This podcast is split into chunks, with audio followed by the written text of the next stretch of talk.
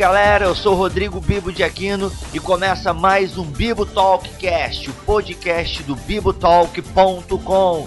Eu fico feliz e grato que você aí esteja acompanhando os nossos podcasts, esteja acompanhando as nossas séries e hoje nós voltamos com a série As Tábuas da Lei e vamos fazer uma análise do quinto mandamento e vamos ver onde os fracos não têm vez. O quinto mandamento é justamente, se eu fosse dar um título para esse podcast, seria onde os fracos não têm vez. E por eles não terem vez é que existe o quinto mandamento. Vamos entender o que é honrar pai e mãe, o que foi para Israel, para a igreja primitiva e como poder aplicar isso para a nossa vida hoje. Então fique atento, começa mais um Bibo Talk Cash. Vamos agora para a leitura dos e-mails.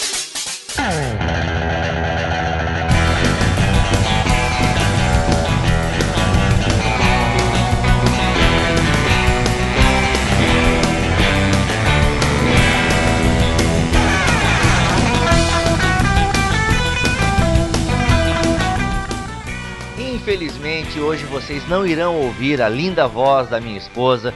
Aconteceu que quando eu pude gravar o podcast era um horário, um dia que ela não estava em casa. Então, infelizmente, hoje serei eu que lerei os e-mails. E recebi um e-mail bem especial, na verdade, todos são, mas é que esse me surpreendeu é, pela distância é, da onde ele foi enviado. É um e-mail que eu recebi da França. Eu quero compartilhar com vocês aqui rapidinho. Olá, Bibo. Sou cristão, casado, tenho 45 anos e moro em Toulouse, na França, localidade que costumamos chamar de deserto espiritual, pois somente uma vez por mês vamos a uma pequena cidade chamada Perpignan, que fica a 180 quilômetros daqui, num culto familiar, onde saciamos nossas almas ouvindo a palavra de Deus. Olha a dificuldade que o camarada tem, que a família dele tem para ouvir a palavra de Deus. Só que ele é um cara esperto, olha só o que ele faz para estar tá aí é, se alimentando da palavra, aprendendo novas coisas. Ele diz o seguinte: Gosto bastante de ouvir podcasts e o teu é um de meus preferidos. Ouvir teus comentários sempre acrescentam conhecimento e fico feliz que existam pessoas patrocinando teu trabalho. Assim teremos a oportunidade de continuar te ouvindo. Pô, valeu, obrigado aí por gostar do nosso podcast gostar do nosso trabalho.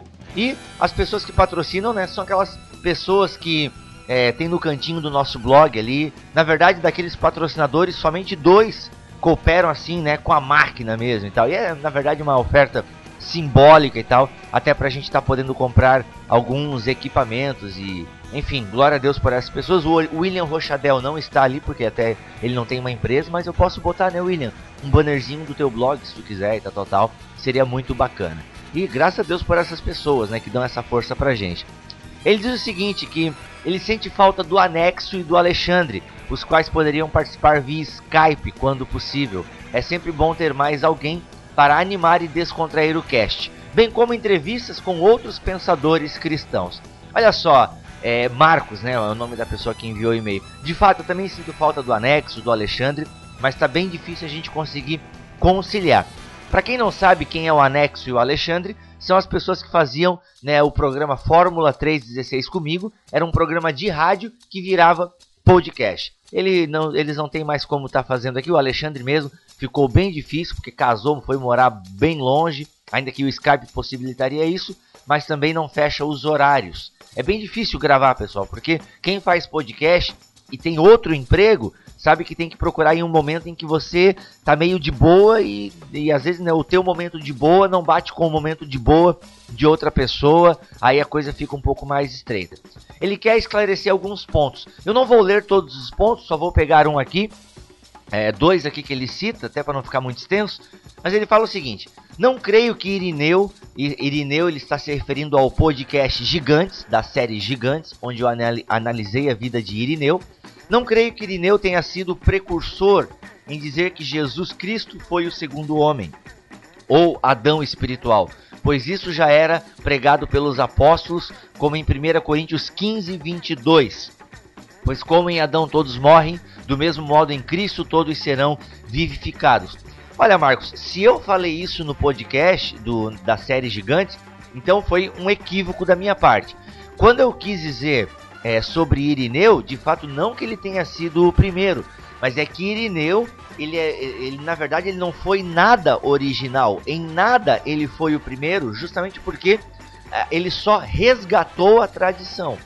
É, o Irineu foi alguém que resgatou a tradição, resgatou a exposição bíblica, não utilizando a filosofia como muitos faziam, como muitos pensadores cristãos faziam na sua época. Então, assim, se eu afirmei que ele foi o primeiro, foi um pequeno equívoco da minha parte ao gravar o podcast e, eu, e passou batido. Irineu, o que eu quis dizer então, é que Irineu foi alguém que preservou né, e elaborou essa teoria da recapitulação. Nesse sentido, ele foi o primeiro. Ele sistematizou só de uma maneira diferente do apóstolo Paulo ok? Mas originalidade ele não tem nada, ele só resgata a tradição apostólica. Essa é a grande é, marca dos pais apostólicos, tanto que eles até recebem esse nome, pais apostólicos, por quê? Porque eles resgatam essa tradição é, apostólica. Bem, ele também diz o seguinte: também temos que ter cuidado com a utilização é, da filosofia e da especulação filosófica é, né, ele está dizendo assim que é complicado, né, a gente tem que, nos, é, a gente tem que é, ter cautela quando lemos a Bíblia pelo prisma da sabedoria de homens, por mais sábios, sábios que sejam, para que não sejamos presa de uma sabedoria que, é, que pode ser terrena, animal, diabólica, como já dizia Tiago. Você mesmo citou Leonardo Boff, teólogo respeitabilíssimo, que já vi tecendo comentários favoráveis à idolatria, e outros que são realmente avessos a verdade que cremos. Por outro lado, é muito bom ter a nossa fé desafiada, pois podemos ir mais fundo pela é, ir mais fundo nela e encontrar fundamentos que nos trazem maior alicerce na graça de Deus. Um exemplo assim, Marcos, eu sinceramente não vejo problema é, em citar qualquer pensador.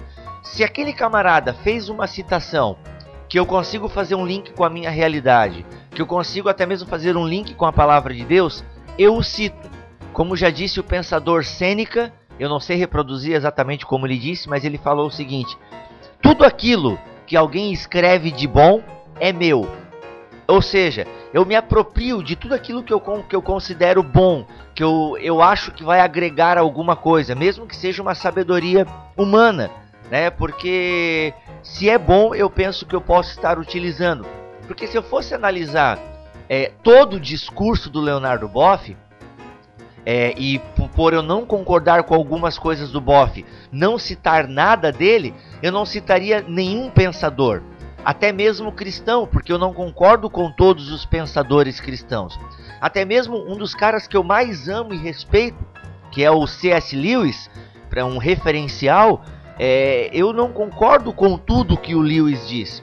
Claro, discordo de bem pouca coisa, é verdade, mas assim, eu não concordo, e por, não concordar, e achar até que algumas coisas, não dizendo do Lewis agora, mas tem pensadores cristãos que eu gosto, e que algumas coisas que, ele, que eles dizem, ou até na minha interpretação bíblica, tá fora da Bíblia. Mas nem por isso eu posso é, eu vou deixar de citá-los e tal. Enfim, eu acho que ficou claro, né, Marcos? Qualquer coisa, manda um e-mail de novo aí que a gente troca uma ideia. Bem, Bibo, vou ficando por aqui. Parabéns pelo primeiro pod gigantes e te agradeço pelo ótimo trabalho. Deus abençoe. Marcos César Silva, não, perdão, Marcos César da Silva, direto de Toulouse, na França. Cara, obrigado mesmo, poxa aí. Para mim é um privilégio ter um ouvinte aí tão distante e que curte o nosso trabalho e tal, tal, tal. Vamos lá, vamos que já deu oito minutos de podcast, meu Deus, vamos lá. Fala, brother! Caramba, os podcasts estão cada vez mais recheados de conteúdo histórico e teológico eu tenho que escutar mais de uma vez, voltar o podcast, etc, etc. Sobre o último podcast vou fazer umas perguntas. Quem está falando isso é o meu amigo Sapão, André Sapão. Eu vou pegar também só aqui uma das dúvidas do Sapão para não tomar muito tempo. Você falou de divisão de igreja pelos motivos de briga e poder. Sim, falei. Particularmente, eu não vejo mal quando uma igreja se divide por um motivo bíblico. Aí ele cita aqui igrejas em Joinville que tiveram né, uma cisão e tal, que, né, que saíram de uma igreja maior e montaram uma menor. É, ele, é, em ele cita duas igrejas aqui em Joinville que saíram de outras por motivos teológicos. É como eu falei no podcast. É, o movimento pentecostal, na sua origem, ele é, muitas divisões foram por questões teológicas, né, principalmente a questão aí é, dos negros, né, divisão entre negros e, negros e brancos, é, também em relação a xenolalia e glossolalia. Para você entender o que eu estou falando, ouça a série Azusa, o primeiro episódio da série Azusa, que foi o último podcast que eu postei aqui no blog. Então assim, Sapão, é, eu penso o seguinte, que de fato, quando existe um motivo teológico, as partes têm que sentar, têm que conversar e, e, e sempre é bom chegar num acordo. É, mas é inegável, mano, é inegável que se tu for mesmo pesquisar a fundo não estou dizendo que é o caso das duas igrejas que você cita aqui, ok? Mas às vezes você vai pesquisar a fundo é, a, a cisão das igrejas, geralmente tem um motivo espiritual, mas às vezes tem ali um motivo de orgulho, né? É alguém que tem uma liderança nata e não aceita receber ordens de outros, de terceiros, então ele cria o próprio ministério, né? Então assim, e pode existir motivos puramente teológicos também. Né? Eu penso que é, quem sou eu para julgar? Né? Mas algumas que eu conheço, de fato, você vai conversando e uma hora você cata o real motivo. Né? É, porque lá pastor né, não, não concordava com isso. Tipo, o pastor não concordava com uma postura do camarada e o camarada julgava sua postura a bíblica, a certa, então ele fez as malas e picou a mula. Né? Enfim, eu acho até que é bom. É, ninguém vai poder chegar no céu e dizer: Ah, senhor, eu não achei uma igreja para te servir, porque olha, é, aqui em Joinville tem rua que você anda, tem 4, 5, 6 igrejas evangélicas, uma para cada tipo de gente. Né? Tem gente pra, tem igreja para quem gosta de dinheiro, tem igreja para quem gosta de esoterismo, tem igreja para quem gosta de barulho, tem igreja para quem gosta de esportes radicais, tem igreja para quem gosta de qualquer coisa, tem igreja para tudo, cara, entendeu? Então assim, e essas igrejas todas surgem por causa de cismas, né, de líderes carismáticos que é, querem é, ser, não querem mais ser é, subordinados, querem ser o cacique da vez e eles montam a igreja. Sinceramente, não vejo problema nisso, né? É claro, ver problema a gente vê, mas é natural. Né? A história da igreja está aí para nos mostrar que o movimento, quando ele cresce, é, inevitavelmente ele vai gerar é, pequenos grupos. Né? Sempre foi assim. Os próprios é, grupos monásticos se separavam de tudo e de todos, aí de repente aquela ordem ela crescia, né? Aquela ordem monástica crescia, crescia, crescia, de repente saía um grupo. E assim vai, é, assim aconteceu ao longo da história da igreja e sempre irá acontecer. Beleza, Sapão? As outras eu tentarei responder por, por e-mail. Olá, mano, como está? Quero lhe parabenizar pelo novo site e pela garra em fazer o trabalho sozinho. Estou ouvindo os programas e gostando bastante. Que Deus lhe capacite ainda mais para esta batalha. Abraços, Giovanni Koch. Valeu, Giovanni. Obrigado pelo carinho, hein? Valeu mesmo. Seguinte, galera, esses foram os e-mails que a gente recebeu, ok? Se você não adianta você comentar no Twitter ou é, no comentário dos podcasts. Para eu estar tá lendo o seu e-mail aqui, eu peço que você mande um e-mail para podcast@bibotalk.com ou bibo arroba podcast, é, é bibo, arroba bibotalk.com ou qualquer coisa, arroba bibotalk.com. Se você quiser colocar o seu nome, arroba bibotalk.com, pode mandar que a gente está recebendo. Então, vamos ao que interessa. Vamos agora ao quinto mandamento, a série As Tábuas da Lei, que agora eu nem sei mais qual é, eu acho, se não me engano, é o... Deixa eu ver, eu fiz um na rádio, introdução, aí dois, aí eu fiz um sozinho aqui. É, nós vamos para o quarto episódio da série As Tábuas da Lei. A gente vai para o quinto episódio da série As Tábuas da Lei. Vamos que vamos então.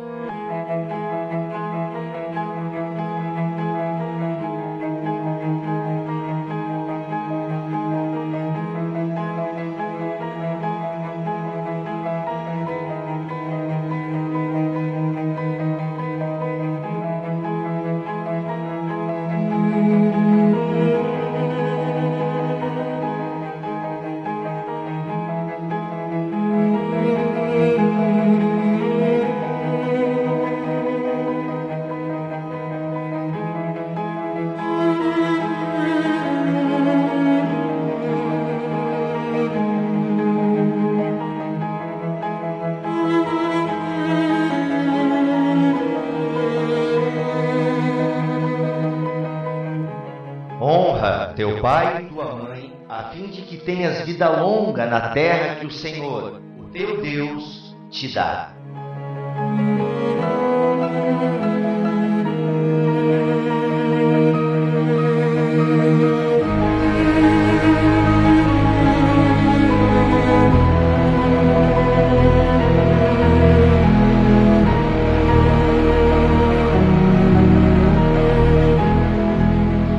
Muito bem, então, pessoal. Analisando o quinto mandamento, a gente está fazendo essa análise na série As Tábuas da Lei dos mandamentos que Deus entrega a Israel. E este mandamento acerca dos pais, tá? Ele recebe um destaque, um destaque muito importante. Por quê? Porque com este mandamento é, acerca da honra aos pais, né? Honra o teu pai e a tua mãe. Ele dá início aos mandamentos sociais ou seja, se, digamos, numa primeira tábua a gente poderia colocar os mandamentos que dizem respeito às atitudes entre o ser humano para com Deus, na segunda tábua nós temos os mandamentos sociais que visam o que? Regular os mandamentos entre os seres humanos, os, os relacionamentos entre as pessoas, a vida em sociedade. E é muito interessante pelo seguinte, né? Ele começa a, os mandamentos sociais e era de se esperar que manda, os mandamentos sociais, ou seja, que é do quinto mandamento para frente, era de se esperar, já que estamos falando de mandamentos sociais, da vida em sociedade, da vida em comunidade, era de se esperar o quê? Que começasse com o não matarás. Mas não, Deus entrega os mandamentos começando justamente ali com uma base familiar. E aqui eu já faço uma aplicação direta, nem vou me, me delongar muito, mas por que que talvez eu, eu especulando aqui, né? Por que que não começa com não matarás, mas começa com honrar pai e mãe? Porque Deus está falando do núcleo familiar. E uma família que é bem estruturada, uma família que vive é, em harmonia, honrando os pais e, consequentemente, os seus filhos te honrando e assim criando é, esse ciclo, o que acontece? A violência, com certeza, ela seria bem menor. Por quê? Porque as pessoas teriam estrutura familiar, que eu não preciso repetir aqui, você já deve ter ouvido milhões de vezes, é a célula máter da sociedade, né? Então o que acontece? Os mandamentos sociais dão início com a honra ao pai e à mãe. E é isso também que é outra coisa interessante, que numa sociedade patriarcal, ok? Não é citado ali honrar somente o pai. Não, a mãe também é colocada. Apesar de ser uma sociedade patriarcal, Israel valorizava também o papel da mãe, né? Ela era também a representante de Deus para a família. Então é muito bom ver que a mãe também está sendo citada neste mandamento e não somente a figura paterna. E, e é interessante, outras, é, tem muitas coisas interessantes né, nesse mandamento. Que é o primeiro mandamento com promessa, é o primeiro mandamento que tem uma motivação. Ele é o segundo mandamento que não é, é descrito de maneira proibitiva, né? E ele é o primeiro mandamento que ele possui uma motivação em forma de promessa. Qual é essa motivação? Que você é, irá bem na terra que o Senhor te dá. Ou seja, como é que diz aqui? Honra teu pai e tua mãe, a fim de que tenhas vida longa na terra que o Senhor, o teu Deus, te dá. Então é o primeiro mandamento com promessa, como já falava o apóstolo Paulo. Pessoal, é, é, qual é a importância então deste mandamento? Qual o papel este mandamento exerceu para o povo de Israel? Se nós pensarmos que é, este mandamento ele não é direcionado para crianças, como muitas vezes se acha. Não é um mandamento que foi direcionado para as crianças de Israel. Não, é um mandamento que foi direcionado para os filhos, sim, mas para os filhos adultos que têm já pais idosos. Esse mandamento, então, ele é direcionado para aquelas pessoas que têm na sua família um pai e uma mãe que já são idosos. Porque este mandamento ele é um mandamento social. Lembra que eu falei? Ou seja, ele abre a porta e ele é o primeiro, a ponta da lança dos movimentos, do, dos mandamentos sociais. E os mandamentos sociais, eles têm um objetivo muito claro e definido. Qual? É servir de proteção. Visam a proteção. No caso do quinto mandamento, ele visa a proteção da pessoa idosa. O cerne da questão é são as pessoas idosas. Então assim, e, e, é muito interessante, meu, acho que eu já falei umas 500 vezes a palavra interessante, né? É que eu tô empolgado, gente. É que eu sempre ouvi esse mandamento muito espiritualizado e agora nas minhas pesquisas eu achei uma coisa assim mais é, palpável e alcançável para mortais e não seres mega espirituais, né? E por isso que eu estou falando muito interessante, porque de fato é muito interessante. Então esse mandamento é direcionado a filhos adultos que têm pais idosos, ou seja, visa a proteção no sentido amplo. Pensa no seguinte, pessoal, vamos pensar aqui comigo. Israel tá? Deus entrega esses mandamentos porque já sabia que Israel uma hora ia deixar de ser um povo nômade e passaria a ser o que? Um povo é, sedentário, um povo que teria um local onde eles iriam permanecer ali. E é óbvio que as pessoas envelhecem e conforme elas envelhecem, a capacidade né, de botar a mão no arado, de trabalhar pelo próprio sustento, ela vai indo embora é natural que na velhice a pessoa já perca um pouco a sua disposição, o seu vigor físico, a força né, para o trabalho manual. Né? Eu digo para o trabalho manual né, da agricultura e, e tudo mais, e, e, aquilo que começou a dominar a, a, a vida econômica de Israel.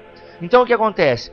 Deus já cria esse mandamento justamente para preservar o idoso. E aqui é, e aqui é interessante. E é, e é importante o que? Nós entendemos que não existia em Israel nenhum amparo à pessoa idosa além da família dela. Então a pessoa idosa não encontrava nenhum tipo de amparo, afinal Israel não cultuava os ancestrais, então nem esse aspecto religioso o, o, os idosos tinham em Israel como tinham é, em outras religiões. O que acontece? O único amparo dele é a família. E tendo isso em mente, nós entendemos outro aspecto da sociologia do Antigo Testamento, qual? O porquê filhos homens eram tão importantes. Você sabe por que era importante na família israelita ter um filho homem?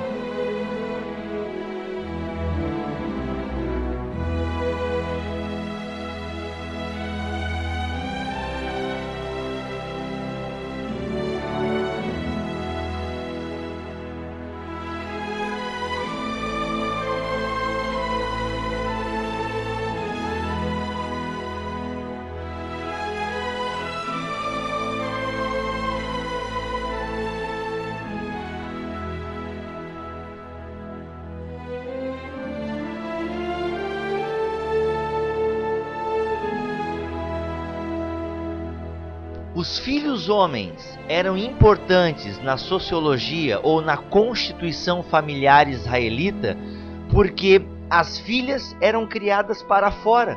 Ou seja, ela casava para fora. A partir do momento que você tinha uma mulher e ela se casasse com outro homem, ela passaria a integrar o outro clã. Ela sairia do clã paterno e iria para o clã sogrerno. Nada a ver, né? Mas só para você entender. Ela deixaria né, de prestar contas ao pai e passaria a prestar contas ao, ao seu esposo, ou seja, à família do seu sogro.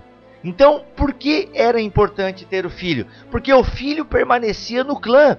E não só permanecia no clã, como também trazia outras mulheres, né? mais pessoas para estar ajudando na tarefa das casas e na tarefa de toda a tribo, na manutenção e no sustento da tribo. Então, queridos, a importância do filho homem é justamente essa: preservar a velhice, preservar a subsistência, a existência, a sobrevivência do idoso, do pai e da mãe, porque se ele tem filhos homem, é, filhos homens, esses filhos permanecem na família. E aqui eu até faço aquele gancho é, com a viúva de Naim, se eu não me engano, que quando, quando Jesus restitui o filho daquela mulher, até a palavra é, diz esse termo, restitui, Jesus não está entregando somente um ente querido para aquela mulher.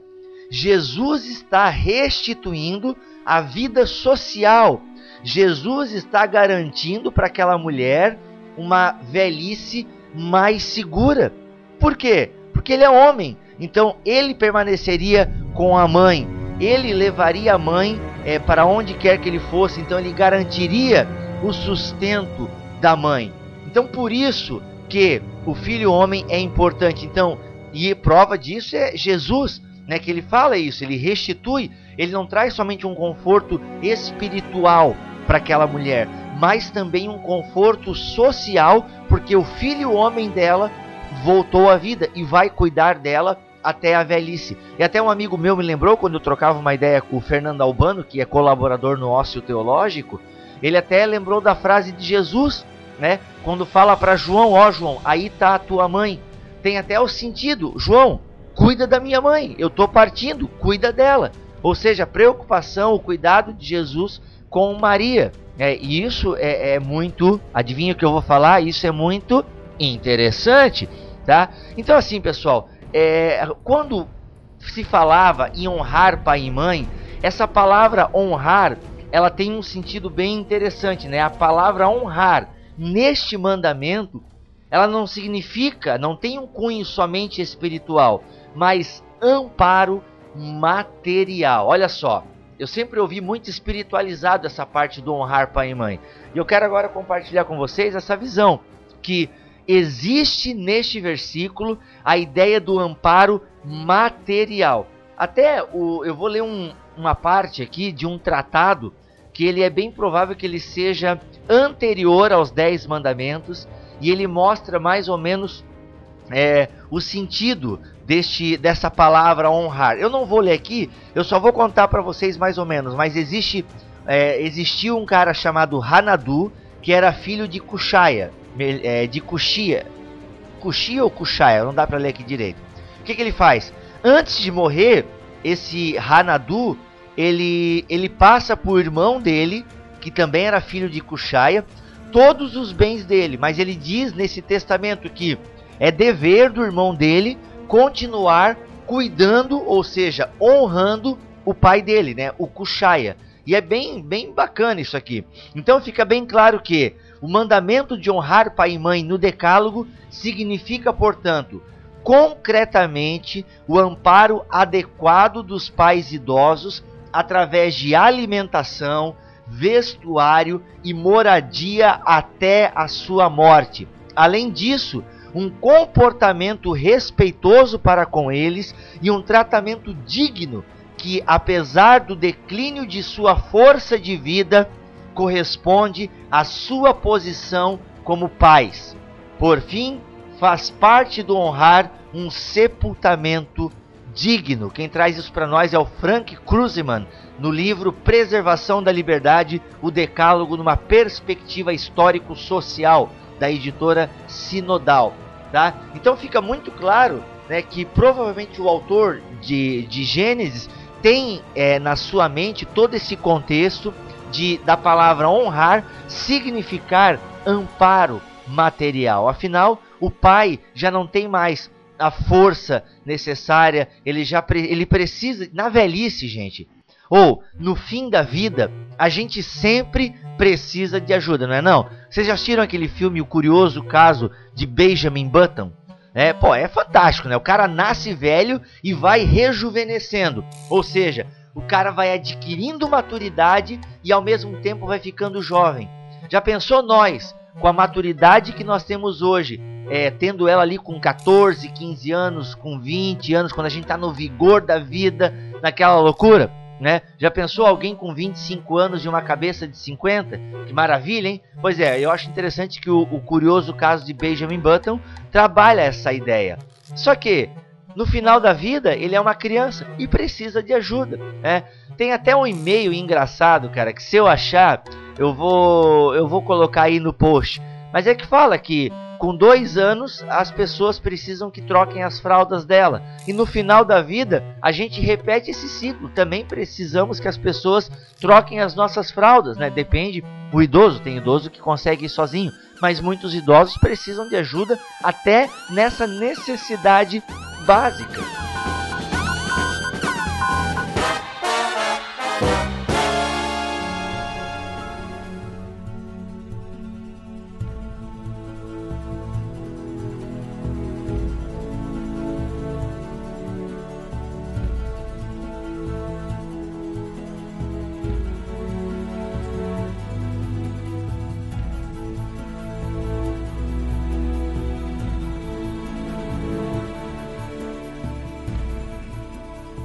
Outro aspecto interessante da palavra honrar é o próprio sentido é, etimológico da palavra, né? Ele, ele, o, a palavra honrar, ela traduz o vocábulo kabot, que significa dar peso, dar importância, dar significado, valorizar, venerar, não no sentido religioso, é claro, ter apreço, prestigiar. Então assim, pessoal, honrar pai e mãe, além de ter, né, essa conotação material de dar sustento, de cuidar mesmo dos pais. A função dos filhos é cuidar dos pais. E aí nós entendemos até a promessa desse versículo. Olha só que coisa show de bola. Por que, que os teus. Porque a gente vai entender o seguinte: Deus está dando mandamento, a galera está se sedentarizando. Eu estou falando de Israel. O pessoal está se sedentarizando. O idoso já não tem mais força, como eu falei, então ele precisa que alguém cuide dele. Como não existia nenhum amparo social é, fora do lar, era obrigação dos filhos, principalmente do filho homem, cuidar do pai. Então é um ciclo, é uma, é uma questão lógica. Se eu estou cuidando do meu pai, é óbvio que os dias dele na terra serão prolongados, porque eu estou dando sustento para ele, desde o alimento, do vestuário, do carinho, do conforto. Então é, uma, é, um, é um processo natural que a pessoa vá viver mais, porque ela está sendo cuidada, ela está sendo preservada. E isso vai acontecer com você também. É uma questão assim, você está plantando o cuidado com o seu pai. Consequentemente, você vai passar essa tradição para o seu filho, que está vendo que você está tratando muito bem o avô dele. Então você passando essa tradição, e era assim que os mandamentos em Israel eram passados, até terem surgido os primeiros escritos, ok? Até terem surgido os primeiros escritos, era tudo passado pela tradição oral. Então você ensinando isso para o seu filho, obviamente ele vai o que? Cuidar de você. Consequentemente, ele vai passar isso para o filho dele. E assim todo mundo vai vivendo mais na terra que o Senhor te dá. Que terra é essa que o Senhor te dá? Canaã, ou seja, eles passariam a viver mais em Canaã se um cuidasse do outro. Então é uma questão até sociológica, material. E claro, pessoal, tem também o sentido espiritual, né? mas a princípio os filhos devem cuidar dos pais idosos e precisam conceder a eles o devido respeito e honra. E aqui eu, eu, eu leio o que o Hans Ulrich Heifler diz: os filhos adultos têm a responsabilidade de sustentar seus pais quando necessário. E isso não se, não se limita apenas ao aspecto material, mas envolve muito mais os, os aspectos social e emocional. Além de atenção às suas ordens, desejos e conselhos, os pais também merecem que seus filhos lhe deem comunhão, conforto, orientação e o cuidado especial em momentos de necessidade, doenças, problemas de velhice, cansaço, preocupações, depressões.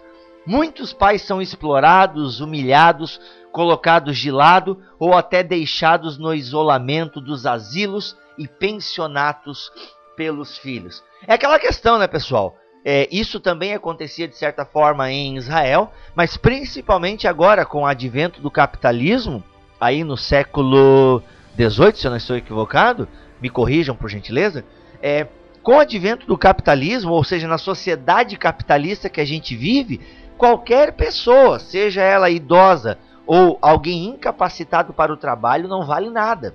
Né? Você que não produz não vale nada para essa sociedade capitalista. Agora pensa no idoso, né, que já não produz, nem tanto porque tem alguma debilidade física ou mental, mas é porque é o processo natural da vida. Você nasceu, você já começa a envelhecer. Né? É igual uma parede, você pintou, já está é, envelhecendo, né? como diz um amigo meu que é o, o Lúcio lá do Seduc. O que acontece? O ser humano é a mesma coisa. Você nasceu, você já começa a envelhecer. E é o processo natural que você vai perdendo um pouco do vigor, um pouco da força e precise necessariamente de ajuda. Então, assim, numa sociedade que é completamente capitalista, é, é, é importante que os filhos honrem os seus pais. Porque o fato da pessoa, né, até tem pesquisas que dizem que muitos idosos, quando se aposentam, no começo eles gostam, porque estão descansando, estão curtindo, mas depois bate uma neura neles, porque eles não se sentem mais úteis para a sociedade. E parece que o ser humano precisa ter um senso de, né, uma noção de que ele é útil para alguma coisa. E às vezes os idosos entram até em depressões porque eles se veem assim meio desligados, meio destituídos de algum sentido e valor. Isso na cabeça deles, né? Mas acontece mesmo isso. Então o que acontece? O, o, o, a, a família é que precisa dar esse amparo para o idoso, que precisa dar essa motivação. E outra, gente, ele precisa ser respeitado. Os pais precisam ser ouvidos. Né? Até o, o Ulrich Heifler, no, no livro A Ética dos Dez Mandamentos, da editora Vida Nova, ele fala que a nossa vida ela é prolongada também na Terra, porque isso agora já ele dá uma espiritualizada na coisa. A nossa vida é prolongada porque os nossos pais nos ensinam coisas que preservam a nossa vida. Então, assim, eu honrar pai e mãe, ou seja, eu obedecer, eu ouvir a voz deles, é, que me dão conselhos que me livram de muitas furadas, de conselhos que podem até mesmo me, me livrar da morte. Consequentemente, ouvindo os seus conselhos, eu terei a minha vida preservada. Então, assim, pessoal, os pais, é, eles, eles precisam de honra e o quinto mandamento, ele está bastante ligado com o primeiro mandamento. Né? Assim como Deus tem a primazia sobre todas as coisas e é um Deus ciumento que não, não nos divide com ninguém, assim nós devemos também dar essa prioridade para os pais, não igual a Deus, é óbvio, tanto que, Bibo, eu devo obedecer o meu pai ou devo obedecer a Deus? É muito sério o que eu vou falar agora, prestem muita atenção. Se a ordem que o seu pai está te dando, se o pedido que seu pai está fazendo vai contra os princípios das Escrituras, você deve obedecer a Deus e não os seus pais, mas somente neste caso. Porque a Bíblia, a Bíblia é bem clara, nós devemos, nós devemos obedecer a Deus e não aos homens, ok? mas somente por causa disso.